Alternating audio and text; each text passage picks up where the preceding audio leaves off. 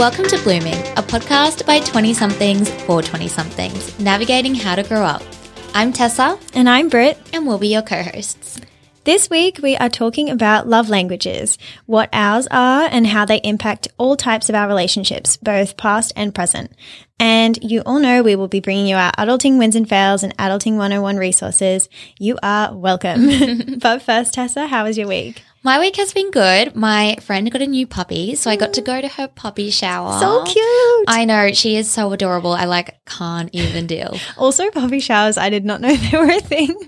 I don't think they are. Oh, okay. She made it a thing. We got an invite like from the dog. Amazing. Yep, and presents were required. oh my Yep. gosh. We were judged on our auntie status based Right. on what presents we got. That's and fair. safe to say, I think I nailed it. What did you get? Oh, just like these cute like toys, but one of them in particular, she like frothed, and I was like, yes, I win. Um, but yeah, I think she's going to be big. She's got big paws. She's a. Groodle, I think. Oh, a Groodle. Yeah. I thought she was just a lab. I mean, no, a- golden retriever. Yeah. no poodle cross golden retriever. oh my yeah, gosh, yeah. cute. So cute. I also watched my first ever AFL game. I was in your territory, Britt. Um, safe to say I did not understand what was going on. Yes. I mainly watch League, and so it was like a whole different ballpark. Much No. quicker paced, I think, but also much longer of a game. I know, yeah. So I was brought up in league with my family as well. And then when I started dating Lockie, I was like, oh my God, the, when do these end? They go forever. I know. I was like, and um, also, yeah, like what the hell is going on? The game is so different. so different, but something that happened that I want to address on the potty, a bit more serious of a note, is when I, so to set the scene, I was wearing jeans, just like boyfriend jeans, white, nice white sneakers, and then like gold belt, golden black belt, and then just like a black, it was like a blouse. It was like a singlet blouse. Would, you, you've seen a photo, would you say? It was like a nice top, right? And when I was entering, the security guard, Wait, can I just pause you? I know you're setting the scene, but I mean, what we're going to talk about in this is like, it shouldn't matter, right? Oh, it shouldn't Yeah. matter at all. But I just want to put a picture in people's mind, Mm. right?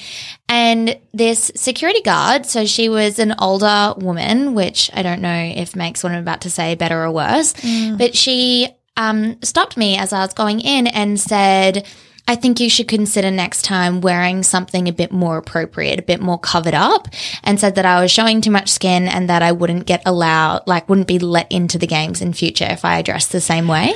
and at first, I was really uncomfortable. Like, I then felt like everyone was looking at me, that I was wearing the wrong thing. Like, you never like to feel like you're Yeah. under or overdressed or like not dressed appropriately. And like, I was there with, And this is your first game as well. Like, yes, I had no idea. way to make you feel like totally uncomfortable Exactly. in a place where you've never been before. Exactly. And I was there with like one of my best friends and her parents. And so I was like, oh my gosh, this is so awkward. And I'd checked with her before I'd gotten ready, like, what are you wearing? And she said, like, jeans and a nice top. And I was like, easy. I can do that. I can work with that. So that's what I went with.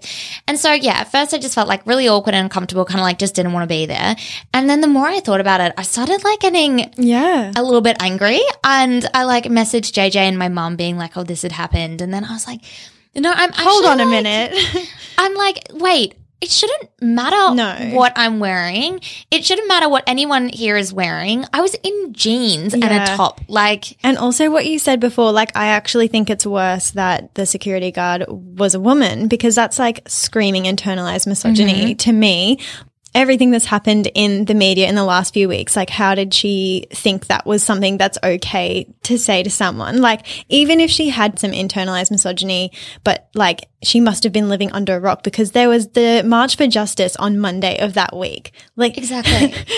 what is going on? I know. And so I posted about it on my Instagram story because I was like, wanted to see what everyone else's reactions like And posted was a photo. Yeah, and posted a photo of what I was wearing. So I wanted to like see if okay, maybe I might be overreacting or if this was like actually cooked. And the amount of responses I got, I probably had like 20 plus people message me, even people who I don't Yeah. usually talk to, being like, oh my gosh, It's not saying, okay. Not okay, being like, I'm so sorry this happened to you. Yeah. Like, that's awful. Like, how does that is how was that even a thing?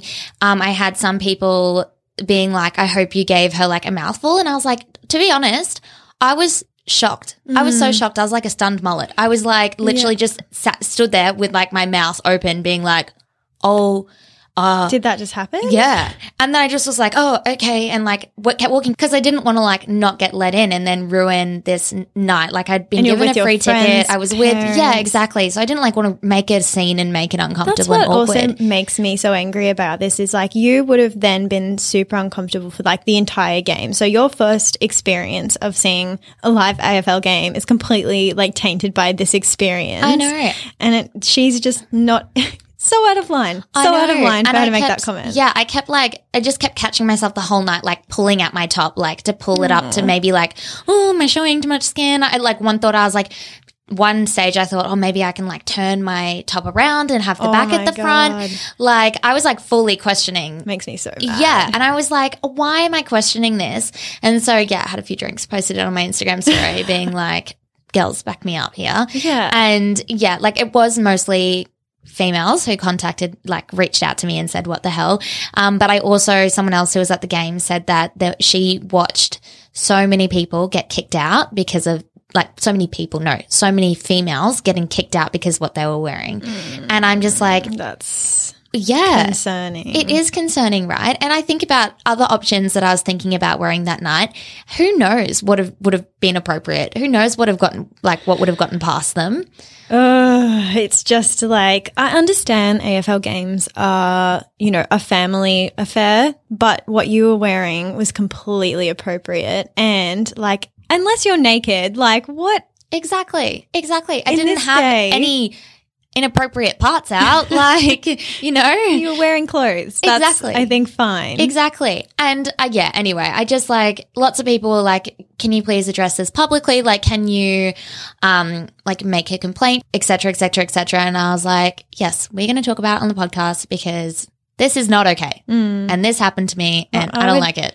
I hate that. Yeah, that was your first experience, and it makes me angry that there were, like, if you said other girls who had that experience on the night, because yeah, it's completely inappropriate. Yeah. But anyway, let's get back to it. I want to know how your week was. Was it better than mine?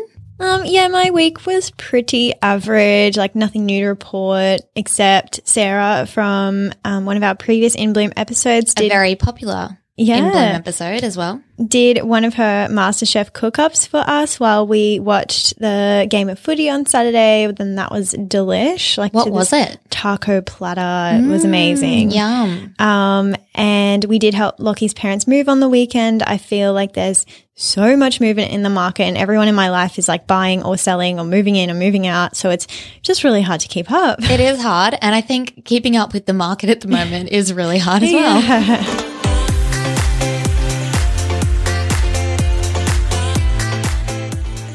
Okay, now it's time for our adulting wins and adulting fails from the week. Britt, what you got for me? Okay, so I don't know if anyone else does this, but the folded clothes, my folded You clothes, You fold your clothes? like some of them fold. Yeah. I don't have like my entire wardrobe hanging. A mission. what do you mean? Like, okay, to be fair, like currently 90% of my wardrobe is only hanging space, so I don't have any other Oh, option. Ah, okay. Maybe like, I think like 50.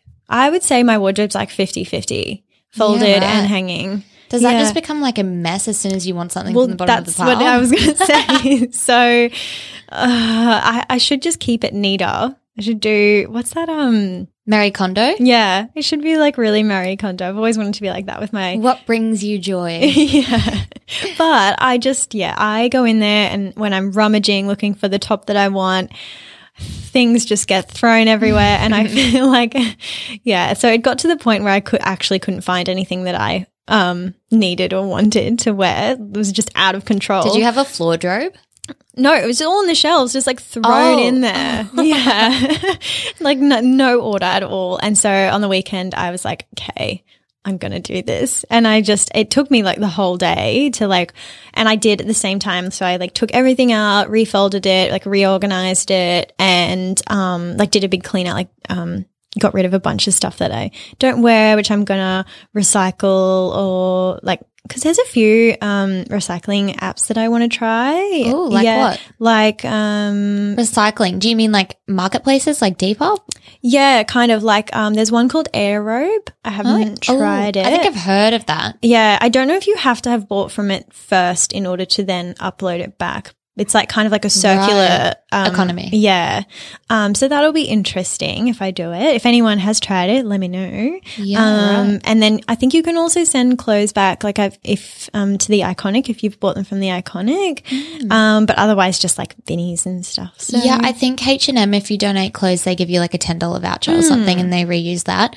Or I've done a lot of suitcase rummages in my time. yeah. Yeah, those are always good. Well, yeah, there's a few things that I'm like, I could probably try and sell these, but oh, selling is also like such a hassle. Like, yeah, people message you and then they don't follow up, and I, I, once I had. mm, I once had this chick who I was like. Hard thirty dollars on this top. It was like an eighty dollar top. I was like, hard thirty dollars. It's been worn once for thirty minutes. Like, Yeah. no less than that. And she was like, um, can you please drive this to me? It was like half an hour from my house.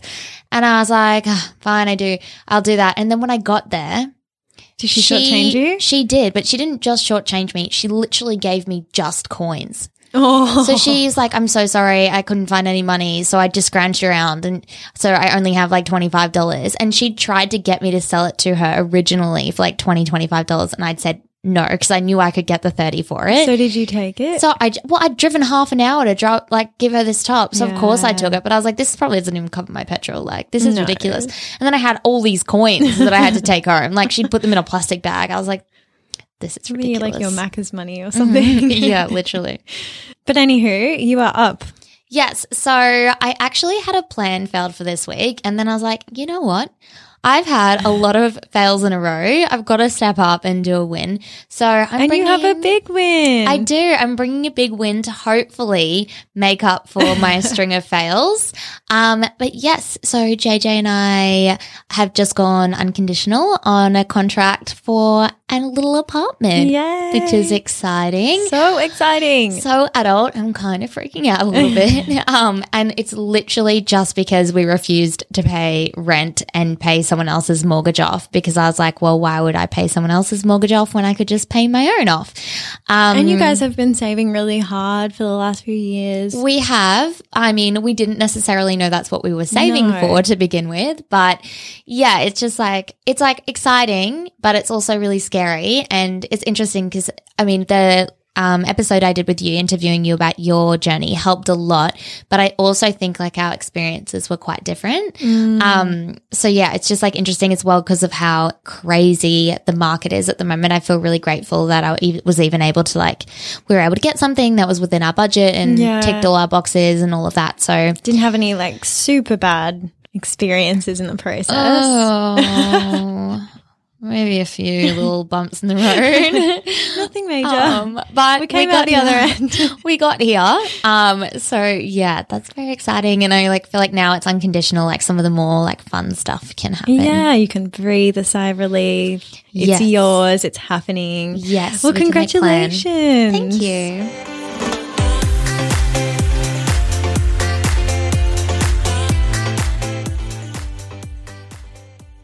Hi, buds. Before we jump into this chat, we want to give a content warning. In this segment, we do touch on issues relating to eating disorders and abusive relationships, and it may be triggering for some listeners. If you are triggered by this chat, please seek out help via the links in our episode notes. This week, we are talking about love languages, as Britt mentioned in our intro, specifically our love languages and how we navigate that within our relationships, both current and past. I feel like this will be a fun chat because I find love languages so interesting. And I also find it interesting how many of the people like close in my life I've been able to guess what their love language would be like or is. Like for anyone who doubts it, just observe those around you. And I feel like you'll definitely be able to pick up on it. You sound like such an expert there. well, we've done a lot of research coming Yeah. into this. I feel like I know a lot more now than I did a week ago. So, if you're unfamiliar with the love languages, they are all about how you give and receive love. They were originally developed by marriage counselor Dr. Gary Chapman in his number one New York Times bestseller, The Five Love Languages, where he discusses that everyone gives and receives love differently, But with a little insight into these differences, we can be confidently equipped to communicate love well. This relates to all forms of relationships for single, married, or dating couples and everything within that, such as long distance relationships, um, brand new loves, and for the romances that are older than the hills. Over the years, Chapman has also expanded the love languages for parents and children or teenagers, and we'll also discuss today how the love languages can play into friendships and other areas of our lives. Um, yeah, have you read the book, by the way? Because I think we should disclaim that we neither of us I didn't think. Oh, I've read parts of it. Like Okay, my mom had the Yeah. book. I haven't read it like front to back. I feel like I just cherry picked which Yeah, chapters I wanted to. that's fair. But I do feel like the in. yeah the website has a lot of information on it as well. If you don't want to like commit to reading the Yeah. book, and I feel like you get a lot out of like doing the quizzes. But um, anyway, that was a side note. So yes, there are five love languages, and even without doing the quiz, quiz, like I said, you might relate to one or a few, or like you might be able to pick up on someone else's. So they are words of affirmation, acts of service, receiving gifts, quality time, and physical touch. And so it's important to not just know what your love language is so that those in your relationships know how you receive and give love. But it's also important to know the love languages of those around you so you can cater to their needs too. So with the quizzes that we briefly mentioned earlier, you can learn to identify the root of your conflicts, give and receive love in more meaningful ways, and grow closer than ever. How we sound like a little ad No. for the quiz.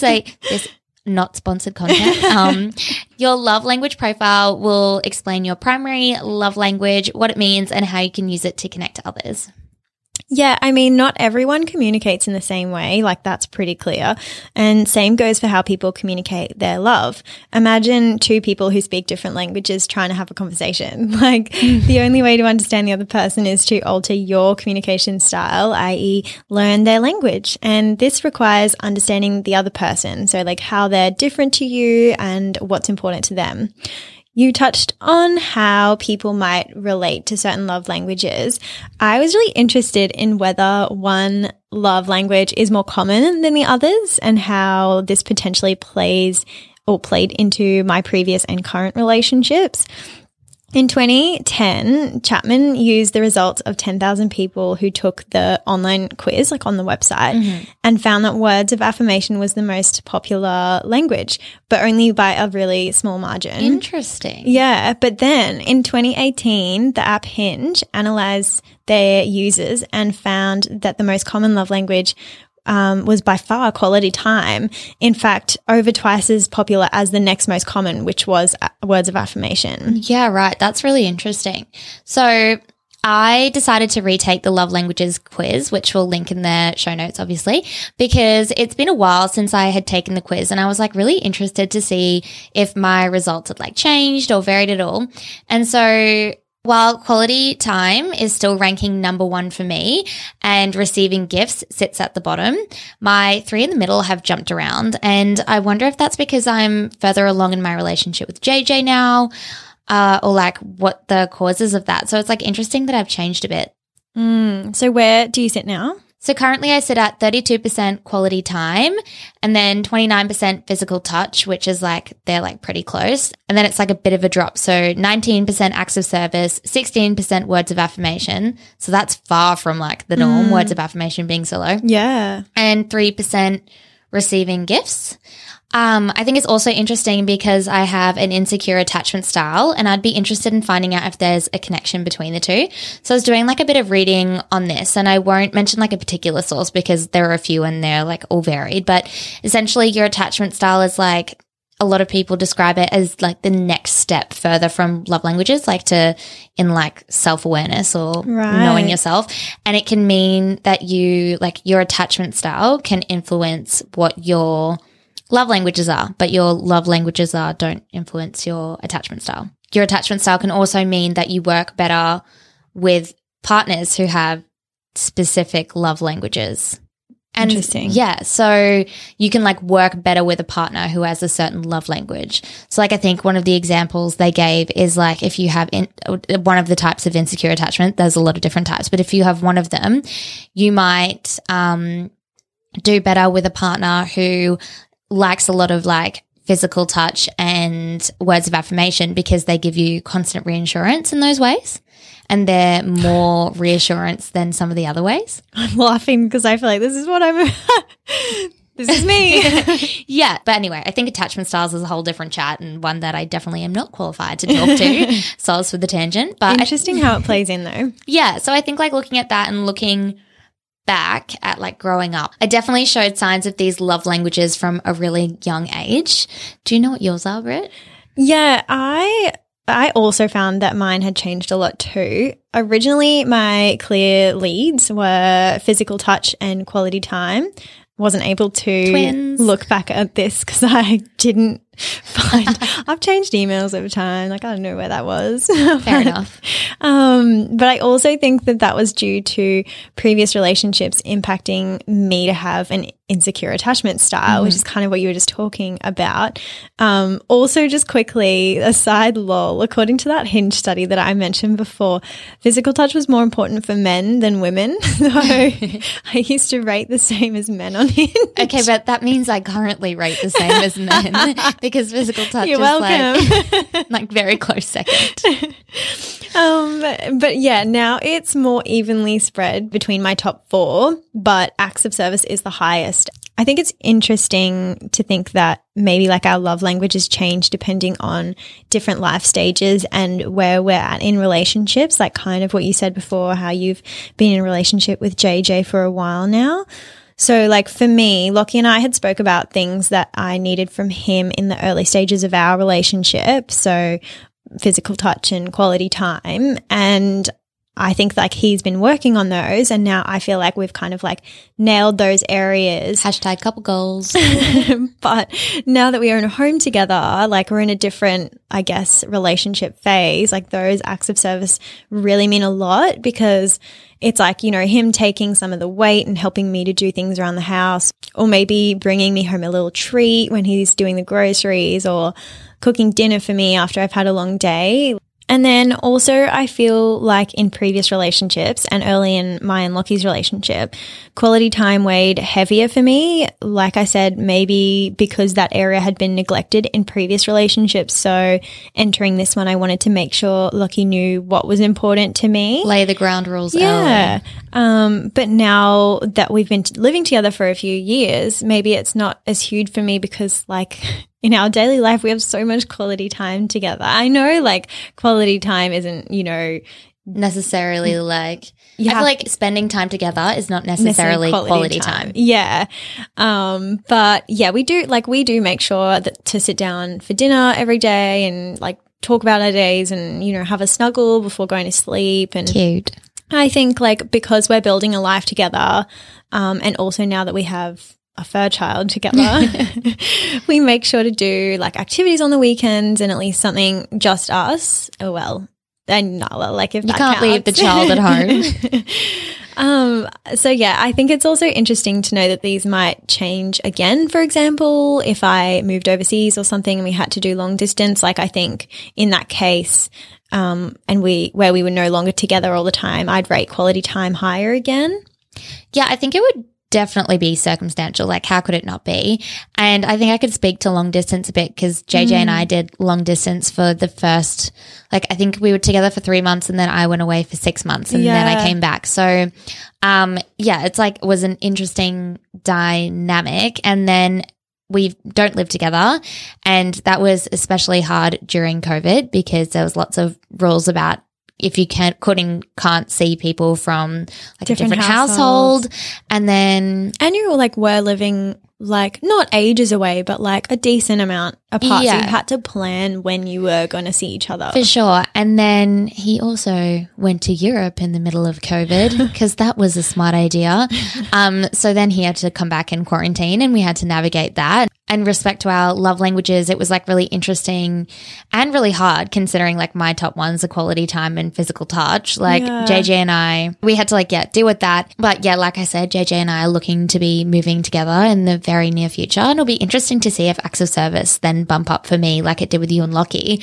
Because like I can definitely see how that would be a thing and why that would be a thing. like living with a partner. Yeah, for sure. Yeah, I think like where we are at in our life and our relationship definitely impacts how we rate the different love languages. Like you said, life changes often change our love languages, or what Gary Chapman says is that these other love languages become more attractive to us. And just to build on that, I think this also depends on the type of people in the relationship. Like, I've been quite lucky in having a partner who takes on things that I ask him to work on or tell him that I need. And Lucky in love. vice versa um, with what he needs from me. Unfortunately, I know there are a lot of relationships out there that don't function like that. And in those cases, maybe the love languages don't change because the ones that are rated highly are never satisfied. So, an article from The Atlantic that I was reading um, explains how some researchers have doubts about the love languages theory because of this reason.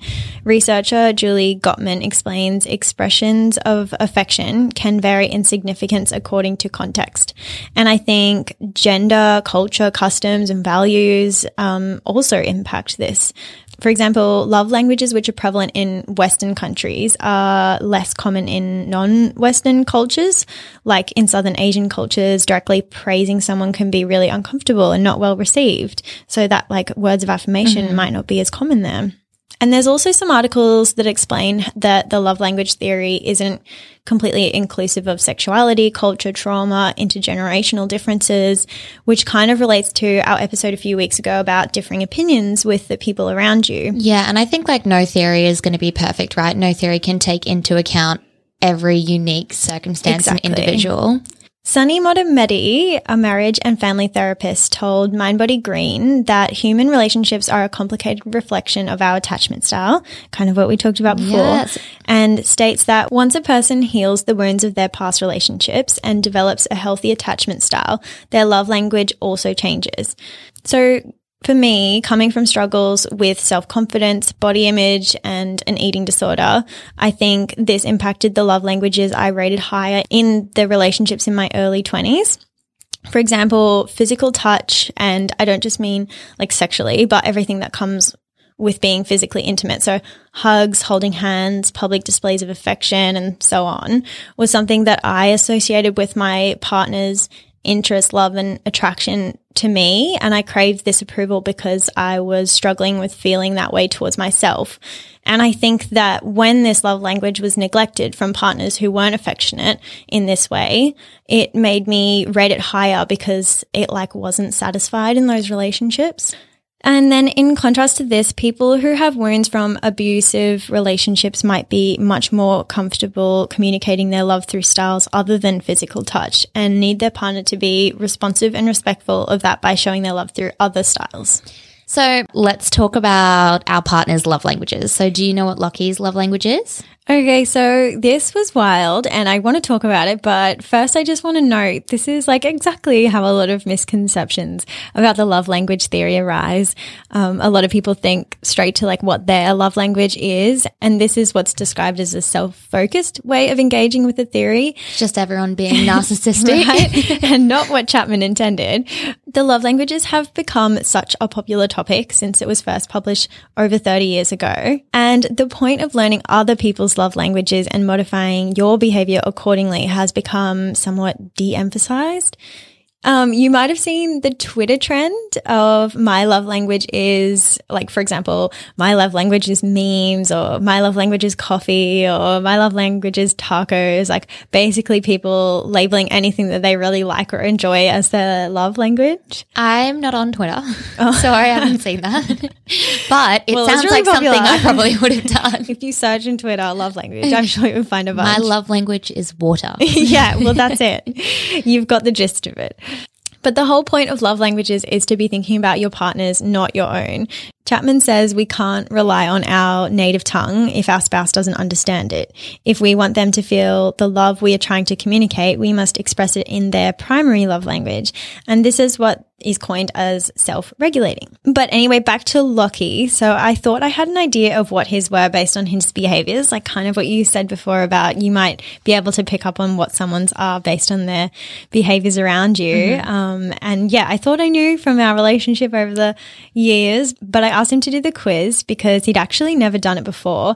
And he got pretty much the same scores as me. Oh my gosh. He was like 3% higher on receiving gifts and 3% lower on physical touch. But apart from that, we were like the same. What are the odds of that? Weird. Um, which I think is actually super interesting because when we first started dating, I feel like acts of service and quality time would have been the clear leads for him.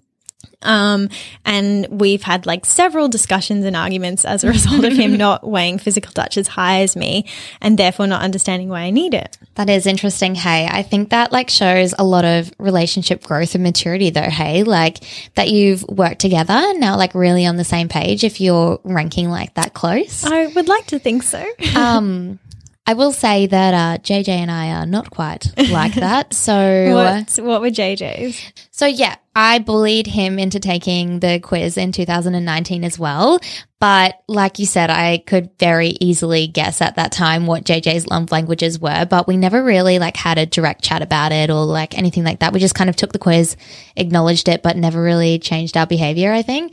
I think that we might have like subconsciously, right? But I do in some ways think we already knew what each other's love languages were and were like managing to hit them Like okay. you were already in tune with that and Yeah, like yeah. being mindful of it. Yeah, and I won't say like this like just magically happened. Like I think that was because like of the long distance stint we did. Like if we hadn't been in tune in like mm. what each other needed, I like don't know if we would have survived it. Like we needed to know how each other And thinking about the love. other person Yeah, and for what sure. they needed. For Yeah. sure. And it was like a lot of communication because obviously we couldn't have quality time while we like made quality in person. We made it like quality FaceTime Mm. time and we couldn't have any physical touch at all. So like I think we relied so much heavily more heavily on words of affirmation. And that's something we talked about before going in. I was like, probably gonna need a lot of reassurance here. So like I think because of that, that's kind of how we had already picked up on them. It sounds like you have a really open relationship, which is good.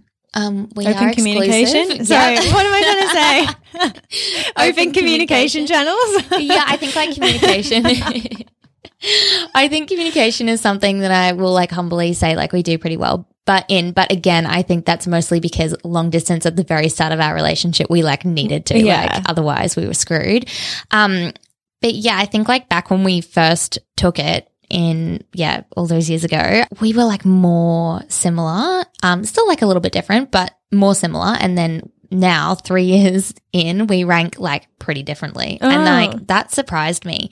So Um, like the complete opposite of yeah, complete opposite. So my one, my second one that I mentioned is physical touch, which comes very close second. JJ now ranks 0% for physical What? touch. 0%. And I was shook. I was like, I, like, I had predicted it so well, all of his love languages the first time. This time I was like, what?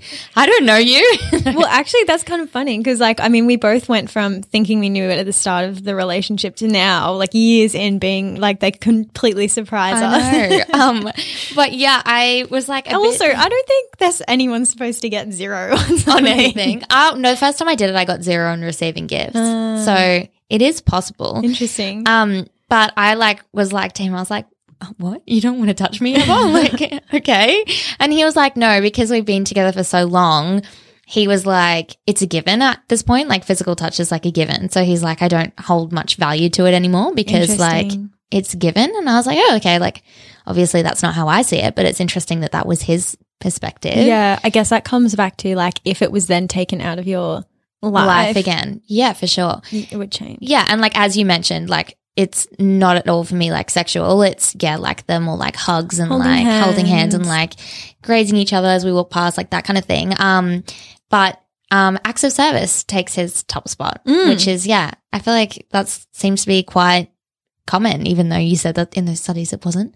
Yeah. Um, which I'm like now thinking about it, I'm not really sure if I have emphasized because I don't think I necessarily realized that that was one of his. And I think mainly because it ranked so much lower the first time we did it than anything else. Yeah. Like, I mean, maybe I'm just throwing some ideas out there, but like maybe it's because of like where we are in our life stages, like because we're both kind of at a similar relationship phase and also like kind of entering to that, you know, buying a house and establishing a life Mm. together, maybe that's like when you really start more thinking about or like considering the acts of service. Yeah, and in saying that, like I will say, in terms of like the home loan, getting the house, well, not house, it's an apartment, but yeah, that whole process. home. Yeah, I have definitely like done a lot of the heavy lifting just because the nature of my work means that I have more accessibility to do that. So maybe he's like taken that and run with it. And like I'm I'm mm. happy with that. I'm fine with that. And I think that yeah, like I said, it'll be interesting when we do move in. Like right Yeah. now, because we only see each other like three nights a week, I'm like really about that quality time. But yeah, as we said, this doesn't just relate to like romantic relationships, even though it's important in those. In saying that, I definitely answered this quiz based on being in a couple. So I wondered if it would change if I answered the questions based on like different scenarios, because let me tell you, physical touch would not be number two in some of my other relationships. It's funny. I also feel like I answered the quiz mainly with my relationship with Lockie in mind. However, I did do it again with respect to my relationships with my parents and friends, and the results were similar. Interesting. Yeah, I rated words of affirmation, quality time, and acts of service highest again. Like they were the three kind mm-hmm. of pretty similar. And like this does make sense for my relationship with my parents. Like I really love when we spend quality time together, when they tell me they're proud of me, or when they help me out with things, e.g., helping Lockie and me look for a house, or like dad being handy and constantly fixing things I break How good are dads? so good. But yeah, I do think I also bring an insecure attachment style to my friendships, which plays into my scoring in relation to this kind of relationship. I think I lost a lot of confidence in past friendships where I was hurt, which meant I rated higher on words of affirmation and quality time because I feel like I needed this to be confident and assured in my friendships. Yeah, and I think you went into that a little bit in our like friendships Yeah. that set sail episode. Yeah, so I didn't take it with again with like my family specifically in mind because I knew that it would just be like essentially the exact same as how I would have responded thinking about JJ. Um, like I'm literally terrified of moving out because right now I live within a less than one kilometer radius from my entire immediate family, and to, to then not be able to get that like quality time in like an instant is Is your sister really close too? yeah. oh. Yeah. She's Oh. like 400 meters. Wow. Less than. Okay, Yeah. yeah. She's super close. Tight Um, knit. yeah. We're a very tight knit family. Um, I'm also by far the most like huggy out of my family. Like I love a good hug. Um, which my mum is too, hence why I get into bed with her. Mentioned that three eps in a row. Who am I? um, but my dad, my brother, and my sister are so anti physical touch. Like I have to bully them into like giving me love and attention and affection, which I shouldn't say I do, but I do bully them into it. That is really interesting. Um, yeah, and then like words of affirmation is something my whole family does. Like we started as when I was a kid, like we'd always say like I love you whenever we leave somewhere or say goodbye or like hang up Yeah. on the phone. Do you guys do that in your family? Yeah. Um. Gosh, I'm I get a bit offended when like my parents don't say it to me, Yeah, and I kind of don't really anymore. They're like, "Bye," and I'm like, "I love you." I know. I feel like I'm making my family sound back. really intense, but I do. Like I literally. If I say it and they don't say back, I just like keep saying it until they say it, or I'll be like, "Excuse me, I said I love you. Do you not love me back?" you kind of sound like the like parent that's trying to embarrass their like teenage child. I actually would. I'd be like that kid. Oh no, that adult who screamed to their adult mum, "I love you" across like the shops or something. That would for sure be me. But yeah, but I did take the singles quiz. I did the singles instead of the couples mm-hmm. with my friends in mind, and my results were so different. So Oh, so the singles one is for friendships. I mean, I don't think so necessarily. Oh, They're I like did, pretty similar.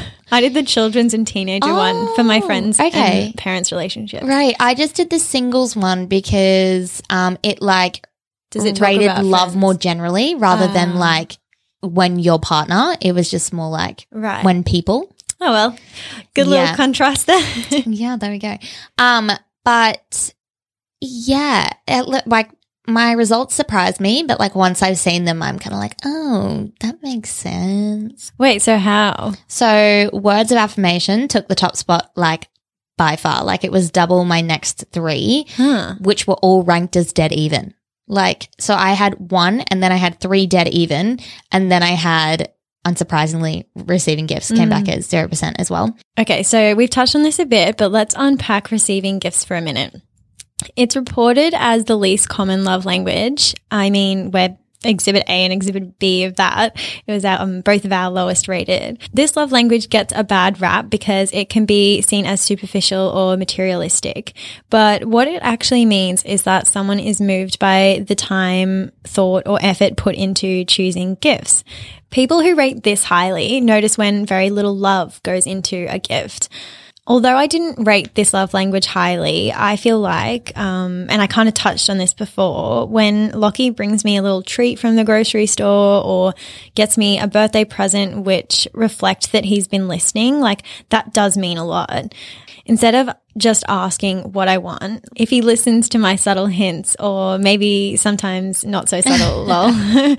but regardless, making note of that and remembering when it comes time to buy, I feel like that's really important. Oh, yeah. I think like the whole gift receiving thing is so wholesome. And it's like that someone was thinking about you, like when they hmm. were out and about and they're like every day. And like if they see something that reminds you of them, like they want to get that thing for you. Like it's definitely, I definitely don't think that there's anything wrong with that. And I, well, I don't rank highly on this one, probably mainly just because when it came down to it, I wouldn't choose that over the other ones. Um, Yeah.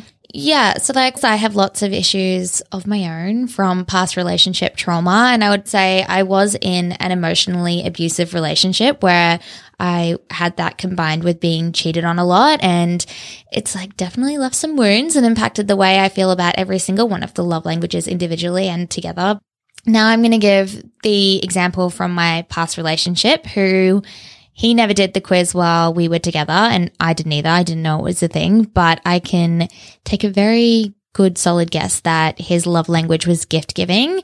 Um, except mostly these gifts were given to make up for poor behavior in a way to like buy back my favor, which can't be bought by the way. He tried and didn't work. It was like the gift was used as like a band-aid to cover up like whatever had happened.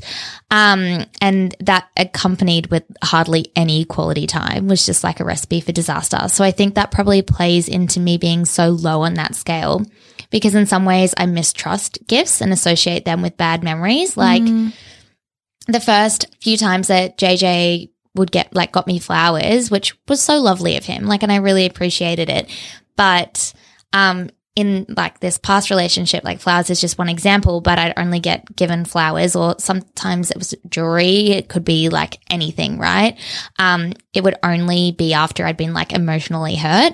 And sometimes I didn't even know that I'd been emotionally hurt yet. Yeah. Like I hadn't even come out yet. So accepting like flowers from JJ took me some time to become like comfortable with and to enjoy it again. And I like fully associated gifts with bad behavior. So at first, if like JJ brought me something, I'd just be like, what did you do?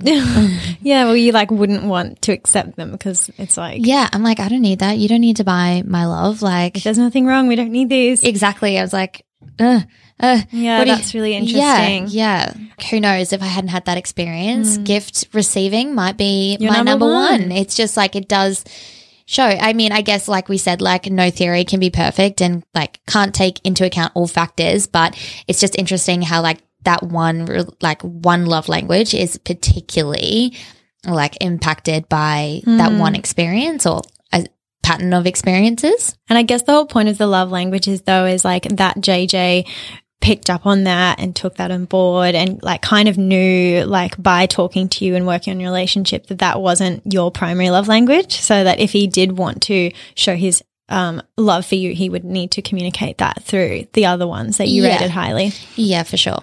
I think it's also important to note that in the context of romantic relationships, couples with aligned love languages don't necessarily have higher relationship satisfaction than couples with different styles, like kind of like you and JJ. Yeah. Research from QUT's School of Psychology found limited evidence that aligned love languages correlate with higher rates of satisfaction, but it did note that the success of Chapman's model is likely dependent on both spouses exhibiting appropriate self-regulatory behaviors, which We is are like not spouses. what I said about you guys, what I said about JJ being in tune with that. yeah. So I think a key takeaway and what many researchers have criticized about the love languages theory is that it can be be misused as a personality test.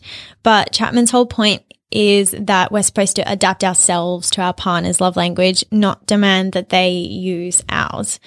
The real value of the theory is that it encourages people to be more attentive to their partners, ask questions about what they want, need, and how they want to be treated, and express affection and support. But isn't that just the concept of love? Like considering the needs and wants of another person above yourself, adjusting your behavior, and not expecting them to do all the work. It's like putting someone else first.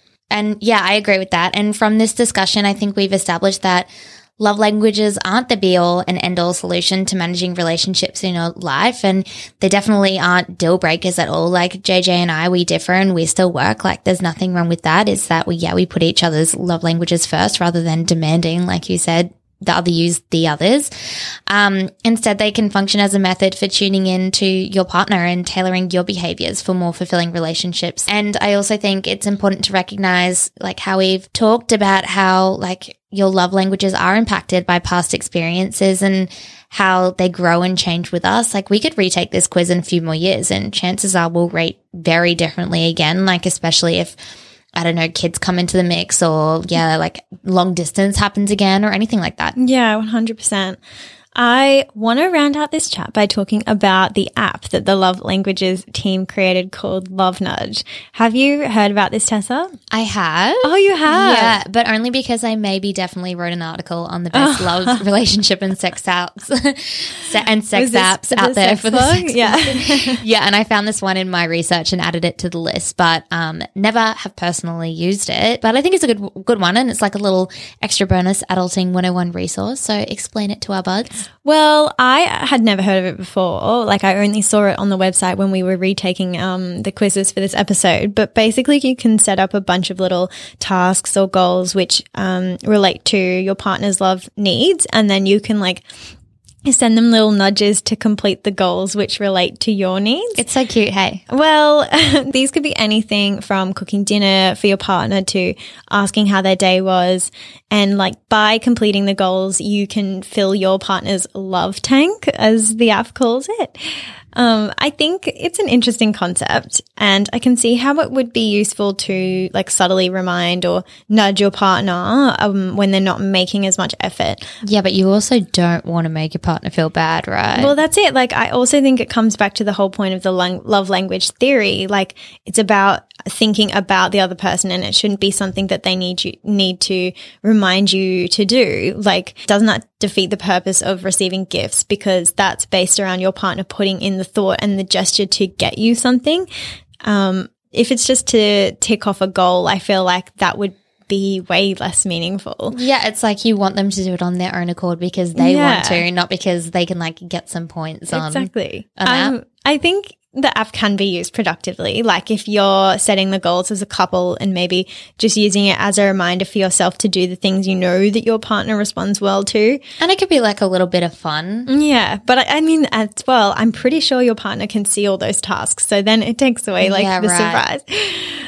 So, yes, if anyone has tried this app, we'd love to hear about your experiences with it and more broadly, your experiences interacting with the love language theory in your relationships. Send us a DM on Instagram at blooming.podcast.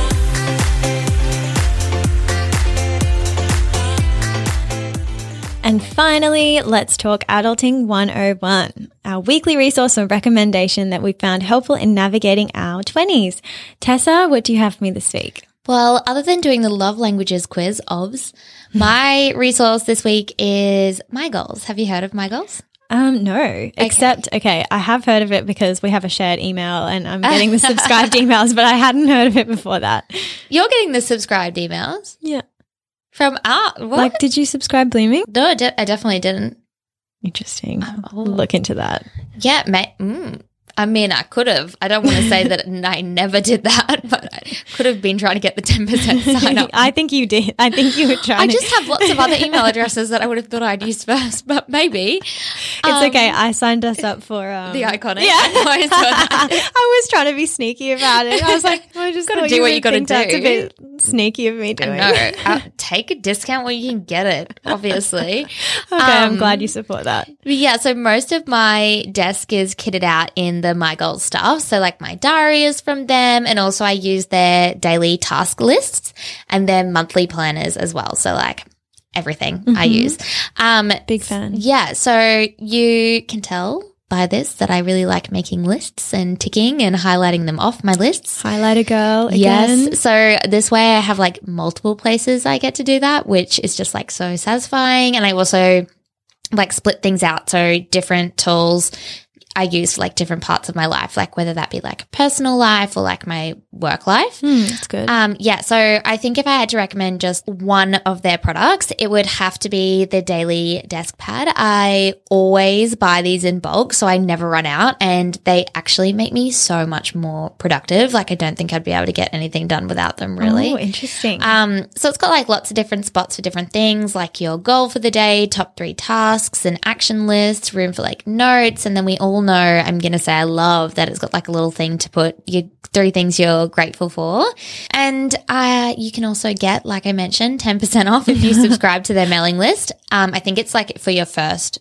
purchase. Purchase. But I also think that like anyone can get a referral link. So like I can put the it's like I think for twenty percent off. So I can put our referral or my referral link in the show Our notes. one. But Because we're signed up. I mean, but yeah, but you could also refer one of your friends, and between the two of you, you could get twenty percent off. Like this is again, like obviously not sponsored. I'm just trying to help you guys get the discount. all about can. the savings. Yeah, I think like I think if you refer someone or someone buys through your link, they get twenty percent off, and then you get twenty percent off or something. So like tee it up with your friends or yeah. use mine if you want.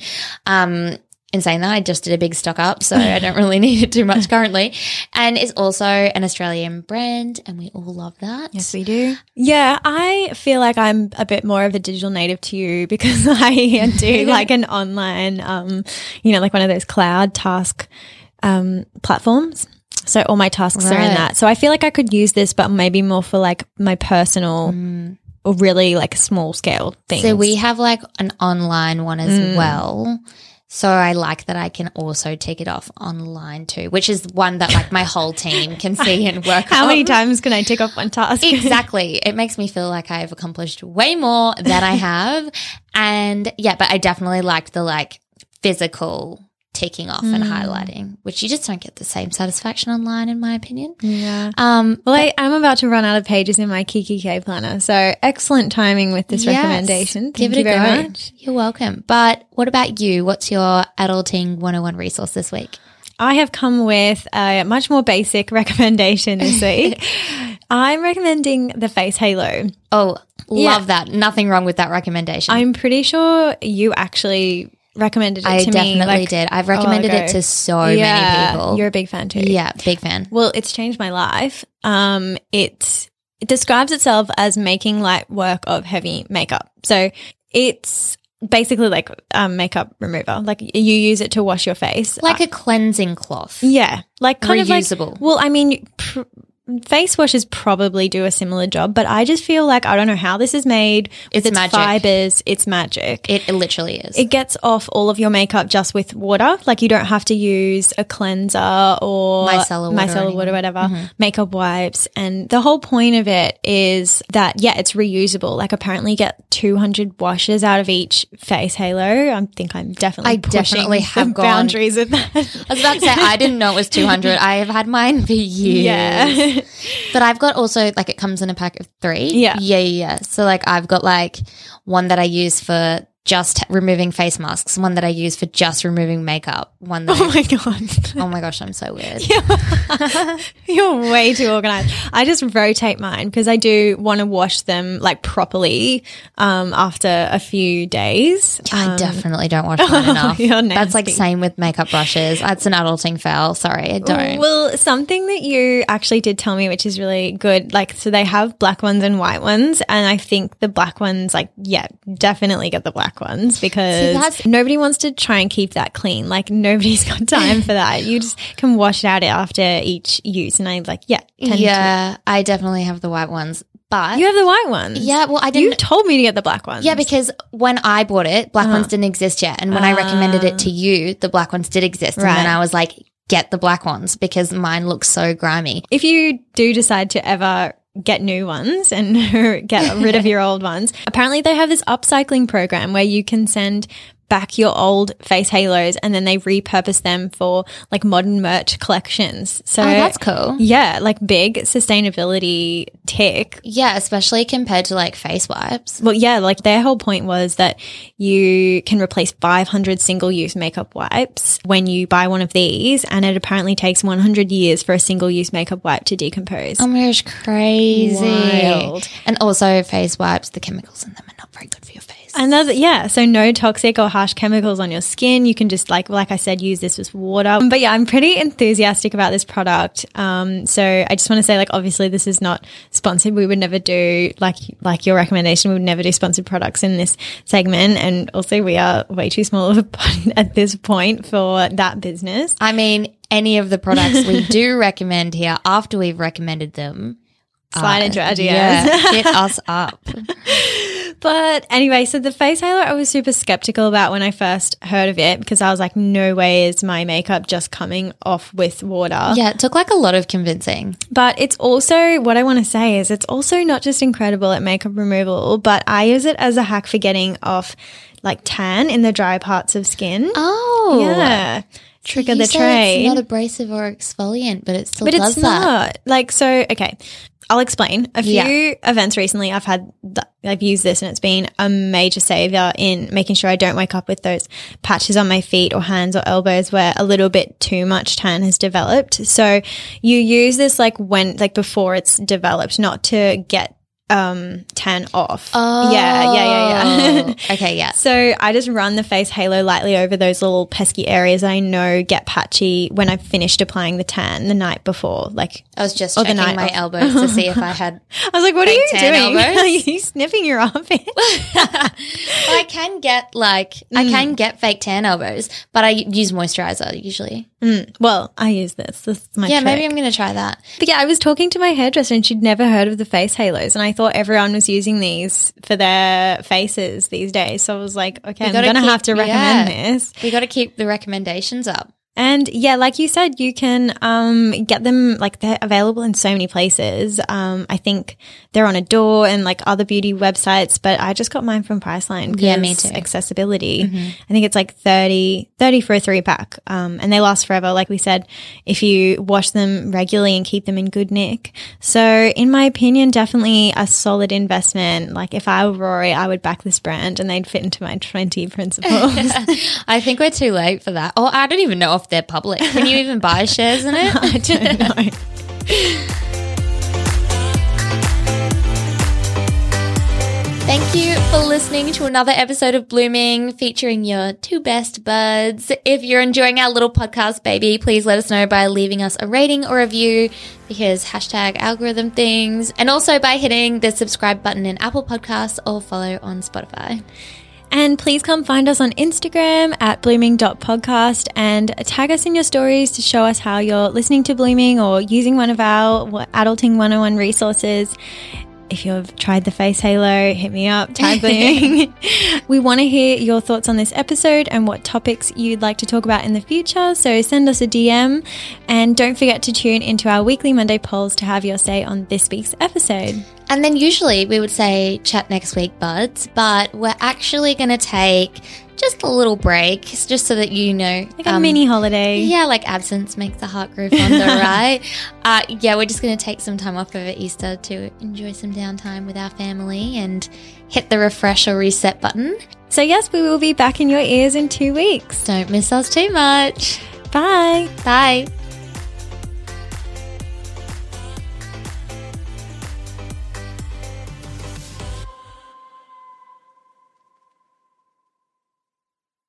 Anyway, Are you trying to avoid saying similarly? yep. Um, You might have seen the tit, the, the titted trend. It's a heated discussion.